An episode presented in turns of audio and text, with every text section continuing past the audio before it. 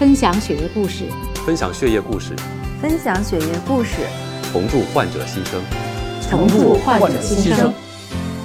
血液捐赠，生命的礼物。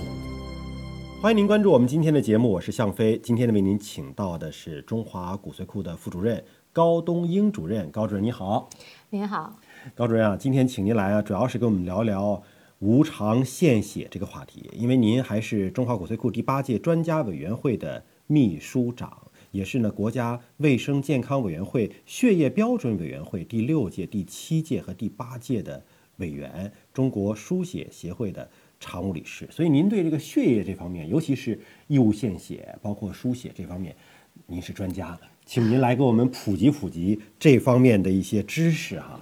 首先，咱们就说说这个，呃，无偿献血这块儿，其实包括我本人在内啊，可能有些老百姓也还有一些疑虑，因为我们国家现在倡导的是无偿献血，对吗？献血我我不收费的，我献爱心的，但是用血的时候可是收我们钱的，对吧？那怎么我献血不要钱，当轮到我用的时候还收费了呢？嗯，其实是这样子，用血我们付给医院的那个费用呢，实际上是血液的加工的一个成本费用。嗯，现在大部分医院呢也都是纳入医保了，嗯，按照一定的比例，嗯，不能纳入医保的一小部分，很多省市呢也是有报销政策的。哦，嗯，因为血液我们从呃向社会的宣传、招募，呃，在采血点的采集，然后用冷链的系统运回到采血站，然后再进行血液的分离，就是把一袋儿全血分成红细胞、血浆、血小板等等，可以用在更多的患者身上，然后还有检验，啊等等这些环节都是要有费用的，也是用需要材料的，啊，现在等于是国家发改委给全国的血站系统呢定了一个血液的成本价格，哦，就并不是说血液本身的费对用啊，就相血关的液是自愿无偿的，哎是志愿者无偿捐献的啊，对。说到这个，我想起我当年在北京上学的时候，哈，也是加入过义务献血的行列的。那时候献完血之后呢，每人给发一个呃小本本儿，啊，上面有有有话啊，就是说你参加了这个无偿献血，未来有一天你如果有需要，你能够有什么优先使用啊，还是什么什么什么？这是个什么激励政策吗？对，按照卫生部的统一设置的这个献血证，呃，全国各省的血液中心在献血者献完血以后，都给这么一个小凭证。嗯，呃，然后卫生部、红十字会和总后卫生部、三个部委呢，也有一个全国无偿献血表彰办法。嗯，这个表彰办法当中呢，也是对献血。呃，多少次以上的是金奖，多少次以上是银奖等等的有表彰，然后各省政府、卫生厅，然后在各地的这个层面上呢，也有一些您刚才说的一些激励政策，嗯，包括刚才您说的，有些省份可能跟献血者本人。当献血量达到一定数量以后，您本人用血或者是配偶用血就可以免费了。也有的省份呢，像浙江，它的政策呢，就是当你达到了一定献血量之后呢，你可以去免费的进政府举办的公园儿，嗯。啊，免费坐公交车啊等等的。这些措施，其实呢，呃，也是体现了政府对这种无偿献血救助患者这种行为的一种鼓励和支持。嗯，就有一些公共服务、公共设施，你就可以优先的享用啊。其实它还是一个它也激励，不是优先的享用，啊就是可以免费免费享用啊。像浙江省的这个公交车，还有一些政府举办的公园儿，啊，献血者就可以就免费进去了。就虽然是无偿献血，咱们是献爱心，但其实政府相关机构，包括不同的省市，可能有不同的，呃，还是有一个促进和激励的一个措施和方法。对对对就是还是要鼓励有爱心的人，对奉献爱心的人。对对对，那我们现在如果说有这个义务献血意愿的人啊，可能有两方面的考量，一方面就是说对身体到底有没有伤害，嗯。啊，另外一方面就是说我得达到一个什么样的身体素质标准。哎，我才能去献血。对对对。比如说我今儿感冒了，嗯，我吃抗生素了，嗯，我能不能今儿去献啊？之类的啊？您给呃科普科普。其实的确像您说的，就是当一个人要准备去献血的时候，他的确要考虑两方面因素。第一个呢，就是对自己的危害，对吧？对。自己不适合献的时候呢，你要献对自己也有伤害，这样肯定是不可以的，对吧？还有一种呢，就是你献出来的血液对患者不能有伤害，哎两方面的，这个也正好是我们做无偿献血工作时候的一个伦理原则，就是不能伤害一个健康的人，也不能伤害一个患者嗯啊，对。对。那么，如果从这个角度考虑的话呢，我们说，当一个人你的身体情况不允许的时候，那么你就不要献血了。这个时候我们会列举了很多，在我们街头采血车也好，还是在献血屋也好。呃，当你一走进去的时候，我们会递给您一个健康征询表，那里面呢会分几部分。第一部分就是有一个知情同意，告诉你献血呃是为了献爱心的，是为了救患者的，不是为了给自己检查有没有病啊。那么有人好像借机想做个自我体对检，对，啊那么也有的人，比如说可能有一些高危行为，然后心里犯嘀咕，然后觉得这行不行，会不会真的感染上呢？先献个血然后呢，就跑到我们这儿来献血，来靠它来检查一下。这个呢，我们是不鼓励的。实际上，在国家各个地方的 CDC，它都有免费检测的这种呃门诊啊，或者叫部门。因为呢，当你这个高危行为产生的这个风险正处于窗口期的时候，嗯我们后面的检测手段也查不出来。嗯这种情况还真有可能害一个人，所以我们就说。刚开始先是个知情同意，会告知你啊，你是为了救别人的。另外呢，我们的献出来的血液会要经过一些分离，会要经过一些处理，然后会用到患者的身上。另外，您呢是自愿无偿捐献，就等等的这样的一些告知性的嗯东西。之后呢，就是一个板块，就是永久不能献血的内容。如果看完以后你是其中的任何一条，你就不要再往下填了，你也不要再捐了。那么这块儿里头主要的是有几方面，一方面是你自己身体得过大疾病的，嗯嗯啊，包括有一些器官移植的，包括已经做过大手术输过别人血的，就接受过别人输血的，还有一些你的一些比较大的一些，就是各个器官系统比较大的一些疾病啊等等。那像接受过这种造血干细胞移植的，肯定不能再去捐血，不可以啊，不能再去嗯。捐血的啊，嗯对。然后有这么一些条款，看完之后呢，有任何一条您是，嗯。您就不要再往下了，就不要再去捐了。然后再往下一个板块儿的，就是暂缓献血的。嗯。暂缓献血就是说你现在有什么不舒服，嗯。那您就这会儿先缓一段时间。嗯。像刚才您提的感冒，就属于这个暂缓献血的。哦这这个是还对真是不能如果说你感冒觉得很轻，刚刚鼻子有点堵，然后嗯也没什么不舒服的哈，还还行，那也可以说，哎呦我都酸疼了，浑身发烧浑身了啊发发烧肯定不行，肯定不行啊，肯定不行。发烧正在吃药用抗生素，这个肯定不行啊！不行啊你肯定要先把自己的病治好了。嗯当你感觉身体这个没有什么异样，而且今天精神状态还挺好啊，这样的话你就来献血啊。嗯然后当然每一种情况呢。呃，要延迟的时间是不一样的对啊，像比如说我们拔牙，我说嗯拔牙这个行不行啊？拔牙我们还是建议你缓两天儿，就是今儿刚拔的话拔牙都要缓啊！啊，缓两天线。我拔牙拔完了，我不疼了。对，您是不疼了，但是是这样，因为拔牙本身它是有个小创口，对，小创口的话还是有可能会有炎症啊，有可能会有炎症。担心有感染什么对之类的啊。我们也是担心有菌血症啊，就说你万一呢细菌进去啊，你的拔牙的设施不干净呢，嗯是吧？嗯啊，等等，所以我们一般说拔牙之后呢，半个月之后你也不发烧，因为有时候你有感染的话，几天就该牙肿了，就该那个发烧了，对吧？哎，像半个月之后就可以。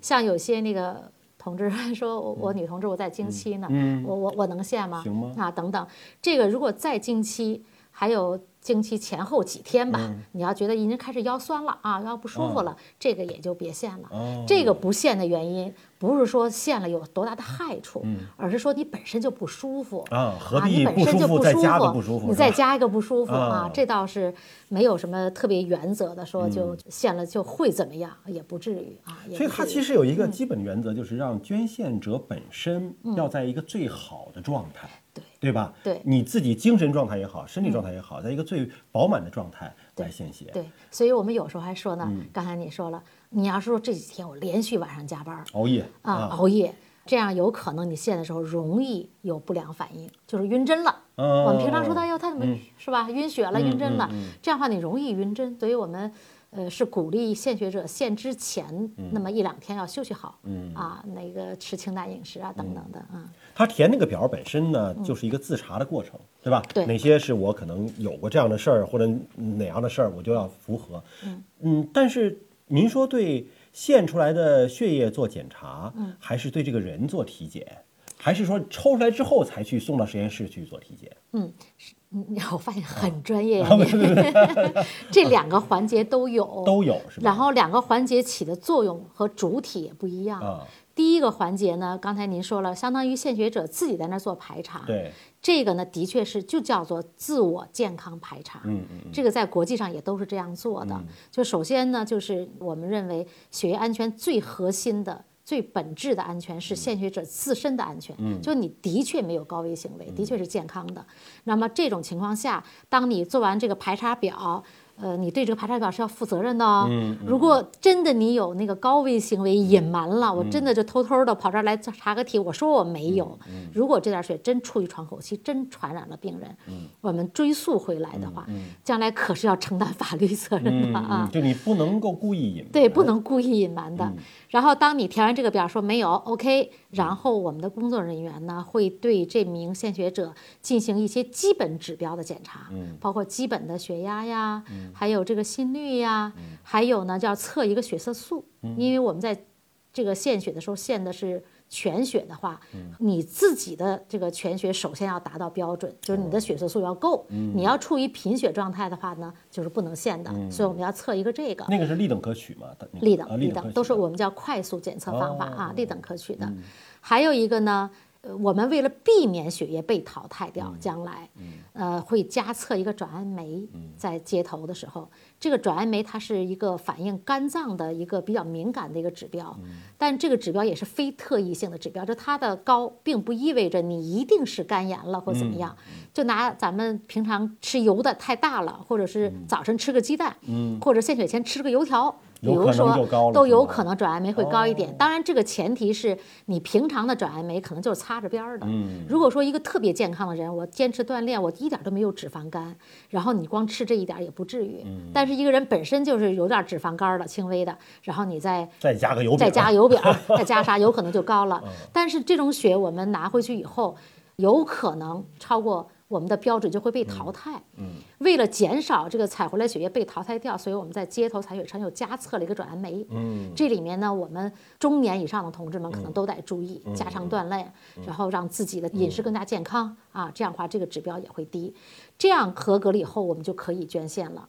当这个血液被送回到这个血站的一个大本营，嗯，那个地方有特别现代化的这个检验科，还会再检验一次。对这个血液流取的那个血样进行全面检查，所有的乙肝、丙肝、艾滋、梅毒，这几项传染病指标吧，反正按照国家的规定，啊，进行个全面检查，而且现在还加测了核酸检测，就不光查你的抗原或者抗体，又查了一个更灵敏的一个指标叫核酸，啊，这个都合格了才能发到医院去，啊，是这样。但您这么一说，我突然发现，如果是有脂肪肝啊，或者有这个呃血脂高啊，是不是就献血就不合格了呀？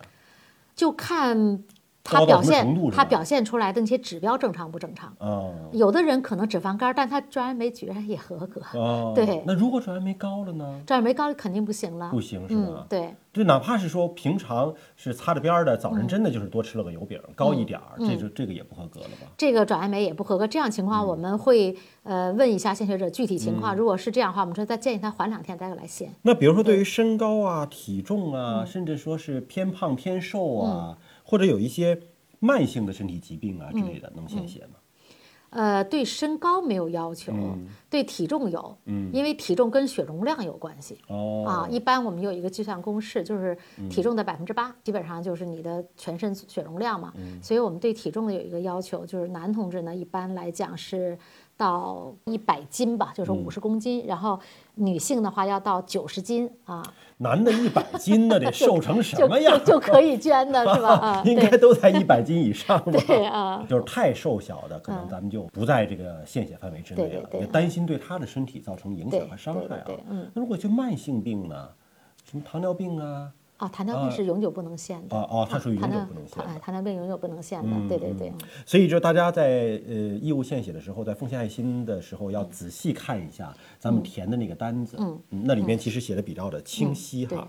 那您从事了这么多年跟血液相关的工作哈，嗯，呃，您自己印象比较深刻的一些献血者，嗯，有没有什么样的小故事跟我们分享一下？呃，还是挺多的挺多的啊，啊对啊。嗯原来我们也做稀有血型的爱心之家，这个志愿者熊猫血熊猫血的啊 RH 阴性的这个血的，呃，很多同志呢，因为献血才知道自己是 RH 阴性血，嗯然后通过这个呢，我们也会让他们加入到这个互助的这个组织里面。当他怀孕生宝宝的时候，一旦碰到风险，那么这个组织的朋友们就可以互相帮助啊，可以规避它的风险。所以这种情况也蛮多的。还有一些这个志愿者们。献血的这种热情吧，或者说这种执着吧，帮助他人这种执着，每年的话都能坚持好多次献血。现在有的一直坚持到六十岁还不放弃哦，年龄没有上限吗？有啊有上限。啊，咱们献血法规定呢是叫提倡十八岁到五十五周岁，那都六十了，应该是超标了。然后呢，国家的献血者健康检查要求里面的又给做了一个适当的放宽。嗯，这个适当的放宽呢，是说如果你在五十五岁之前有过献血经历，嗯又没有什么特别严重的献血反应，嗯那么可以延长到六十岁。哦，那现在还有人过了六十岁还不干，哦还要献，就跑到香港去献，跑到澳门去献，哦，嗯因为他们的献血年龄比我们还宽，宽泛一些，比我们还更宽，对。嗯，难道献血会上瘾吗？他为什么？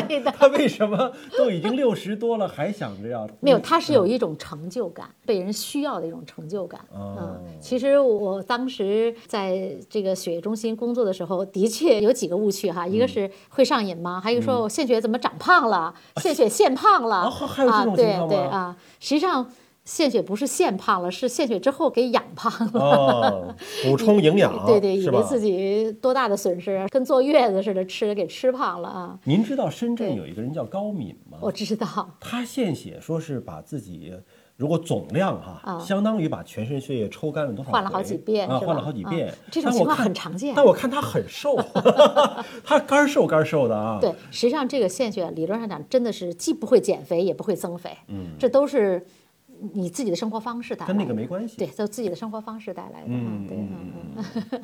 以您对这些献血者的了解，就是说，你比如说年轻人献血，他的内心到底是什么样的一个支撑？您刚才说有一些六十岁以上的人献血，他可能觉得是我依然能够找到一种被需要的感觉，有一种成就感。那么年轻人献血呢？您遇到的最小的献血者一般是多大年纪？我们献血规定就是十八岁嘛，对。就是十八岁成年就可以献嘛，所以有好多这个高中的时候达到十八岁的，他就是成人礼的时候他就过来献血，作为自己的一个纪念。其实我觉得对很多人来讲呢，自己的一种责任感吧，我觉得这还是主流的，呃，对社会的一种责任呐、是吧？对自己成长过程当中的一个节点，包括还有的是结婚纪念日来的啊等等的，觉得这还是主流的，对他人有帮助，因为献血本身的确对自己没什么伤害。血液它就是一个不断的进行这个更再循环、更新换代的这么一个生理的过程。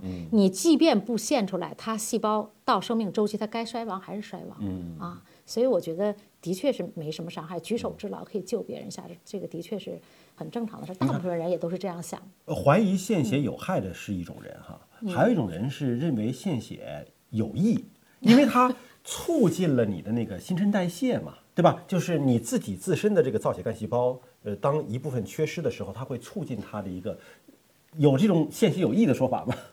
这个实际上我也听到很多，我跟他们在一起的时候去剖析这个哈，其实最终呢都扣在了什么上呢？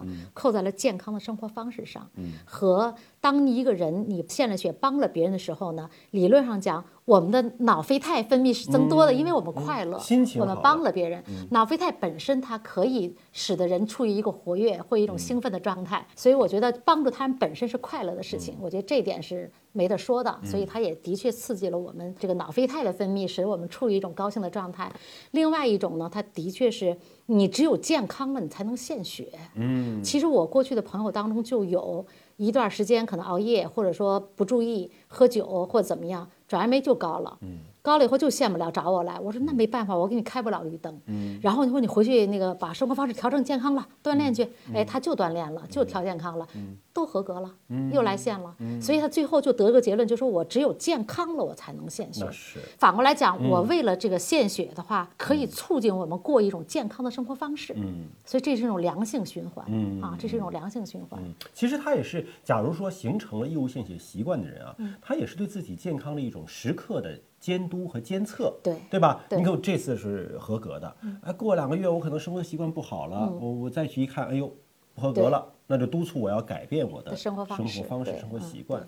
当一个人多次献血之后吧，其实你可能他就真能体会说献血没啥，很简单，还的确是能够帮别人。现在我们很多血站也做得非常好吧，他把那个就是你的血几天合格以后发到了哪家医院，短信告诉你啊，。都告诉这个都告诉你对，啊，他会说，哎，你的血液已经那个合格被并被送到什么什么什么医院，用于救治患者。他不带告诉患者的名字，这是隐私保护的，这是对对的。但是我告诉你，去到那家医院了，他会觉得很有成就啊，我的血液已经进到医院了哈相。当于是个物流网的监控是吧？对啊啊，能够溯源，还能够监控去处，这样的话也让他有一种成就感啊，就是嗯其实真的是这样。当你看到啊，我的血又救了一个 A 型的患者，嗯或者一个 B 型的患者的时候，你你还是蛮欣慰的啊。那一般建议，比如说一次献血完了之后，嗯间隔多长时间再做下一次？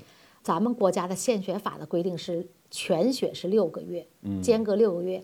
但是深圳好像还有海南，它是有特区条例的，深圳就是三个月。呃，国外其实都在三个月或四个月。嗯，其实按说起来三四个月可以啊，但您刚才提到了一个概念，但是我们现在毕竟法是这么规啊定的，对对对。但嗯您提到一个概念，就是限全写，嗯，是六个月或者三个月。什么叫做献全血？还有不还有不全血的 对，还有不全献的吗？对对，没错啊。献全血呢，就是我嗯们在采血车上，还有采血屋里大家看到的那个红色的出来的那一包的，那就是全血。嗯对那还有一种呢，我们叫献成分血，就是献血小板。嗯。那献血小板你看到的应该是黄色的一个液体的袋子，哦，我抽出来的竟然不是红色的，它那个是有一个完整的一套设备，也是嗯个密闭的系统，也是无菌的，在一个设备上，它是经过六到七个循环，嗯。先抽出来，比如说一个循环四百或者五百毫嗯。升，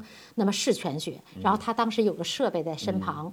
那么马上就离心，嗯，离心以后就分层了，嗯，把那个我们要的血小板部分会带着一部分血浆分到一个袋子里，然后把红细胞就还输回来了。哦，还从原路返回，有那个双臂的，也有啊单臂的，啊有的是这个胳膊出那胳膊进，啊也有的是单臂的话呢，就是同一个胳膊进，同一个胳膊出、啊然后再开始第二个循环，这样采出来的这个血小板的。治疗量就采一个单位就是一个完整的治疗量，就跟我们吃药说的、嗯吃的剂量够吗？就是一个道理。单独分离血小板干嘛用啊？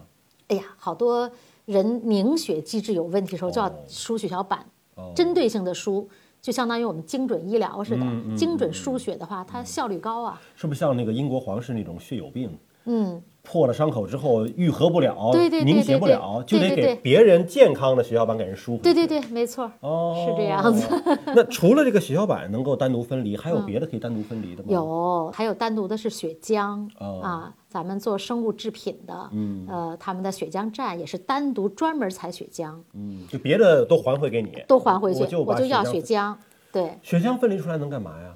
有血浆是生物制品那边用就更多了，嗯。它能分出十好几种的，甚至更多种制品，包括纤维蛋白原、嗯。白蛋白、丙球、八因子啊等等的啊。那个嗯也就是说，我去献血，我可以选择全献，也可以选择说你分离出一部分你需要的，剩下还给我。对，但是献血浆这个是跟我们献全血是不一样的。哦。那个是在药监局管的生物制品厂设置的单采血浆站来采。哦。我们街头设置的采血车还有采血屋嗯。是献全血的多。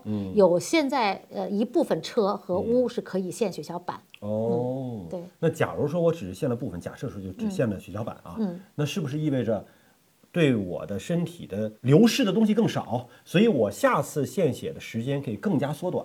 可以这么讲，应该这么说，呃，就是你因为你献出来是血小板，对，下一次你再献全血和再献一次血小板的间隔是不一样的。嗯，你献完血小板，再献全血的间隔规定是不少于四周。所以相对来讲，就是不像像献全血那个间隔那么长了，对，因为红细胞它的再生需要的时间比其他成分要长。更长一些。对，但是有一点哈，就是说，就算是你献了一个全血四百毫升出来了，不是说你现在身体里就少了四百毫升了，我自己就损失了这么多，我自己就受不了了，不是那么个道理。不是吗？因为我们的脾脏里面平常还储存着一部分。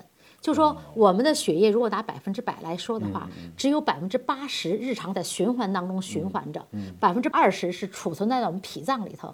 一旦献血的时候，脾脏里储存的就动员出来，释放出来。释放到循环当中来了，是这样的一个过程。所以你不会说是啊，我立马少了四百毫升血，然后我我自己的红细胞也少了好多，我我会怎么怎么样？那么在短时间内会补充上，尤其是血容量，它就主要是水嘛。那么我们细胞血管外的细胞间液，反正各种细胞液体的水很快就会进到血管里面，血容量很快就恢复，几个小时就能恢复血容量。然后血细胞的话，也在长的话，七天到十天，细胞也能够恢复了。嗯，献血之前和献血之后吃什么喝什么？你比如说哈，呃，有些人看小说，说这个献血之前为了让自己的这个红细胞少被抽出点儿，我就喝水，我 我灌个水饱，是不是意味着我这个血液当中水的浓度就就高了，我红细胞就少了？还有一种就是献血之后我营养补充吃啥啊？您说说这前后 不吃其实也不用特意的哈。啊那个献血前的话呢，呃，我们是鼓励呢，就是一定要吃饭，还真别空腹。哦但吃呢，一定是清淡的饮食，啊，别大鱼大肉的，别那个吃油条、鸡蛋，也尽量避免，啊，省得转氨酶高嘛。呃，然后注意好休息。能多喝水吗？水的话可以喝，是这样子，水能进入到你循环当中去多少，不是由你喝多少决定的，它有一个平衡。如果你正好好长时间没喝水，正渴着呢，那你喝完后你有一个平衡嘛，就血管内外的渗透压平衡，那它会补充进去很多。但是呢，不是说你喝得多它就进去多，你血液就稀了，不会的啊。嗯，就是有时候你就是明明体内不缺水，嗯你喝到胃里了，那都在肚子里呢，是吧？就排出去了，它达到平衡以后就排出去了。那如果是那个呃献完血之后呢？啊说哎，个补补营养，嗯加俩鸡蛋，这能行吗？没问题，没问题啊。献完血之后呢，其实。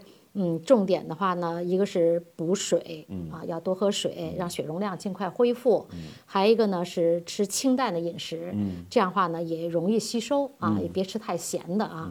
呃，然后呢就是不用刻意的去跟坐月子似的，使劲儿吃、使劲儿睡、使劲儿什么都不用，就正常就行了。那就吃胖对了。对，然后还有一个就是在献完血后的几天内吧，别做那种特别剧烈的运动，比如说我踢一场足球去，啊比赛型的、竞技型的那种足球都不要，体能消耗太大，体能消耗太大都不要啊，还是要平稳一点的啊。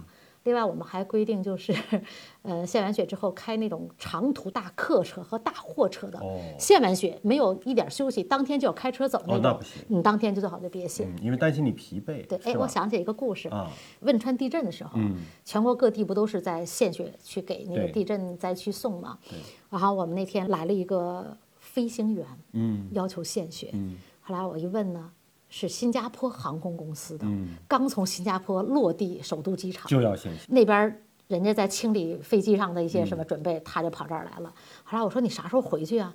我就返回再下。我说我说那不行，那不行那别谢啊！嗯感谢他半天啊。嗯嗯嗯 嗯，因为这种你是担负着一飞机人的生命安全包括你要开车的话，你一车人的生命安全。对对对就也担心，就是说对，休息几天。万一你这个疲惫了、困了，对吧？因为你这个缺了一点血，红细胞毕竟还是有捐出去了嘛，有时候会会有困和乏的感觉。对对尤其是第一次献血的人，他没有一个代偿的那种身体的这种适应过程，会乏，肯定会乏的。王觉那。献完血得养几天呢？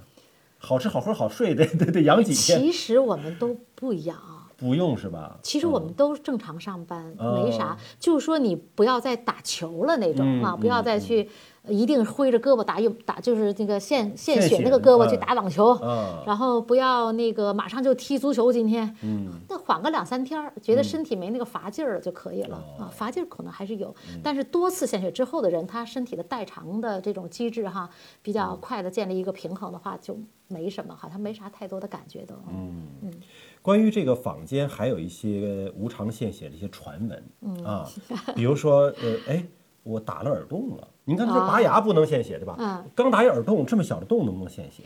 还有我这个是呃近视眼能不能献血 啊？对，打耳洞这个吧，跟拔牙那个概念是一样，包括纹身啊，纹啊，身也纹身就是哎，对，现在年轻人好像很很喜欢，其实不好。疼啊，啊，对，还疼的，就是啊还花钱又疼，我都不知道为啥。而且有可能传染疾病，是不是？有可能，因为现在是这样，呃，做这些地方的那个美容机构呢，就是它的卫生设施条件怎么样，所有东西是不是都是一次性的？如果不是一次性，它是不是真的按照规矩消毒了？这块儿我们也没把握，所以像这种情况，一般我们都是跟刚才说的拔牙等等这种是同样的间隔期啊，你要缓一段时间，你看看有没有其他的一些你自己身体上的一些反应啊，等等等等。就是说刚纹完身的来也不行，嗯，就是跟那个拔牙的道理是一样的。一样的，对。那那近视眼呢？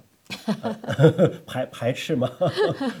近视眼的话，我们主要是看他有没有眼底的病变啊。如果说近视到特别高，然后眼底已经病变的话呢，我们还是不建议现的。还有一些呢是现在正好眼睛，比如说叫什么角膜炎，叫啥，正好有活动性的一些疾病的时候啊，还是不能现的啊。哦对对对，嗯嗯。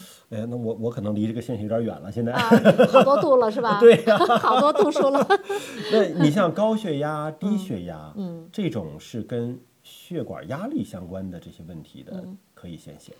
嗯，这块儿我们也是，如果是诊断是高血压病了、低血压症的话呢，呃，应该也是不能限的。嗯、如果说你你今天偶尔跑步来的、着急来的，血压高了，心率也快了，你休息会儿，缓缓看看啊。对，如果没诊断式的话呢，我们也建议在呃回去休息好了以后再来再看看啊。如果一种诊断式还得服药的话，肯定不能限了。所以就像您刚才说到的，就是必须是健康，嗯，对吧？我才能够，我想做这个献血的人，我得健康才达到这个标准。嗯，那非常感谢高东英主任接受我们的访问。那么今天节目到这里就是这样了，我们下期节目时间再会。好，再见。